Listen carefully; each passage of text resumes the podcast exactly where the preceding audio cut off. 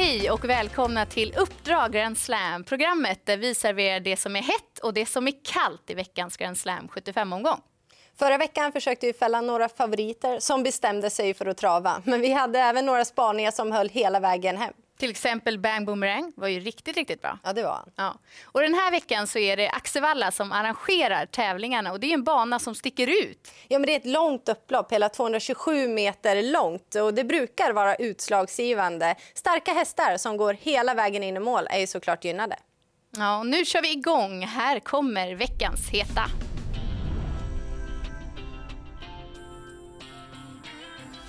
Yngst i fältet är han i den första avdelningen. Nummer tre, Lucifer Lane. Han brukar vara riktigt vass i sina årsdebuter. Han har varit etta, etta och femma på fina tiden 10,5 över kortdistans. Dessutom är känslan att han skulle kunna nå ledningen och det är en position han trivs väldigt bra i. Han har gått där sju gånger och vunnit sex av de loppen. Ja, och det ryktas ju om ett bra snabbjobb inför det här. 12,5 över 1600 meter. Det borde ju räcka långt eh, i den här omgivningen.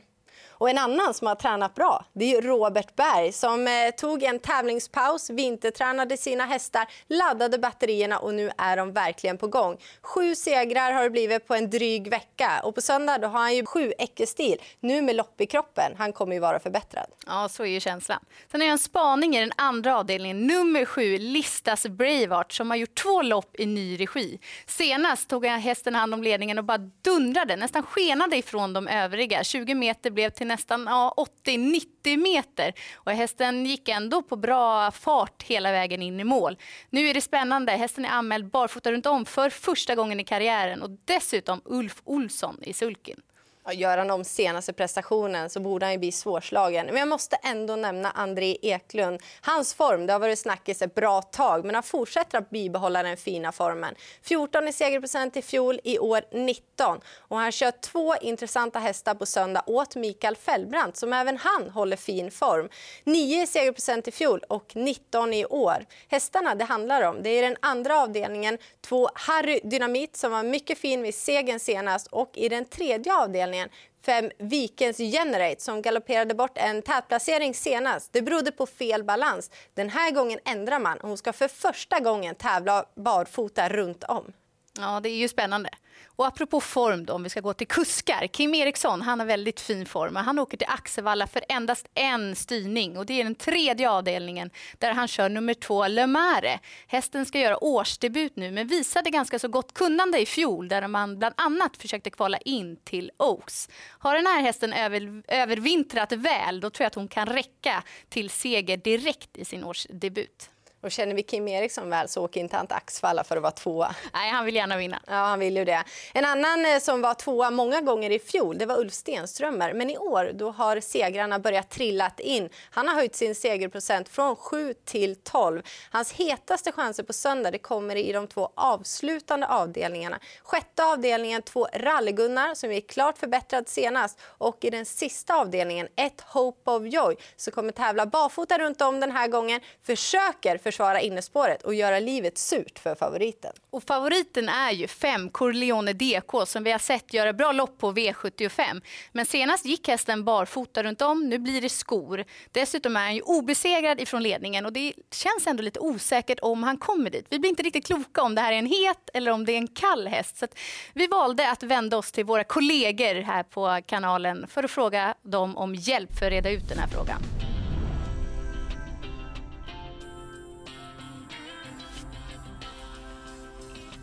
På söndag startar Corleone DK i GS75 och eh, han har bra läge, bra form och jag tror han har bra chans att vinna för att det är bilstart och eh, trots att han går med skor så finns det bra läge för honom. Det är inte omöjligt att han tar ledningen men med skorna på så tror jag inte att han vinner det här loppet. Jag tycker att det är en favorit i stor fara. Nej, hon kommer inte till ledningen och gör hon det då kommer det att kosta 0-0 första halvvarvet. Jag tror inte Corleone DK vinner, speciellt inte med skor. Hope of Joy, barfota, Stenström har ordning på grejerna. Där har ni min vinnare. Ja, hur lätt det där? Ja, med tanke på deras tveksamheter och så lägger man till att Veijo Heiskanen har ingen vidare stallform. Henne Halme endast vunnit ett lopp i år. Därför känns ju Corleone DK som en kall favorit. Mm, kall favorit där och vi fortsätter med övriga kalla denna vecka.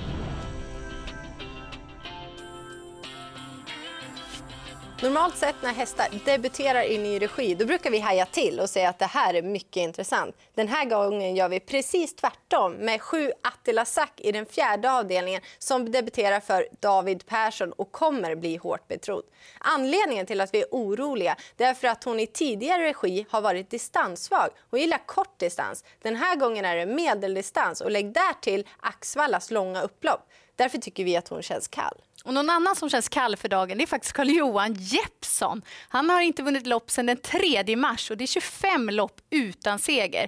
Han kör favoriten i den sjätte avdelningen, nummer 7, Vulkan och MP. Och det där med form, har man inte formen med sig då har man sällan flytet och den turen som man behöver. Nej, och våga ta rätt beslut. Även om Jeppsson är en otroligt skicklig kusk så vill man ändå ha form på kusken. Mm. Och en häst som verkligen har form det är nummer 15, Choco Garline i den sjätte avdelningen. Men han har ett knivigt spår. Det är 15 hästar, han har spår 15 bakom bilen. Och, om man går till historiken, då har han ibland kunnat haft lite svårt när han ska gå ut i kurvorna och framför allt i sista sväng. Och det tycker jag man ska ha med sig. Det brukar kunna krångla från de där svåra utgångslägena.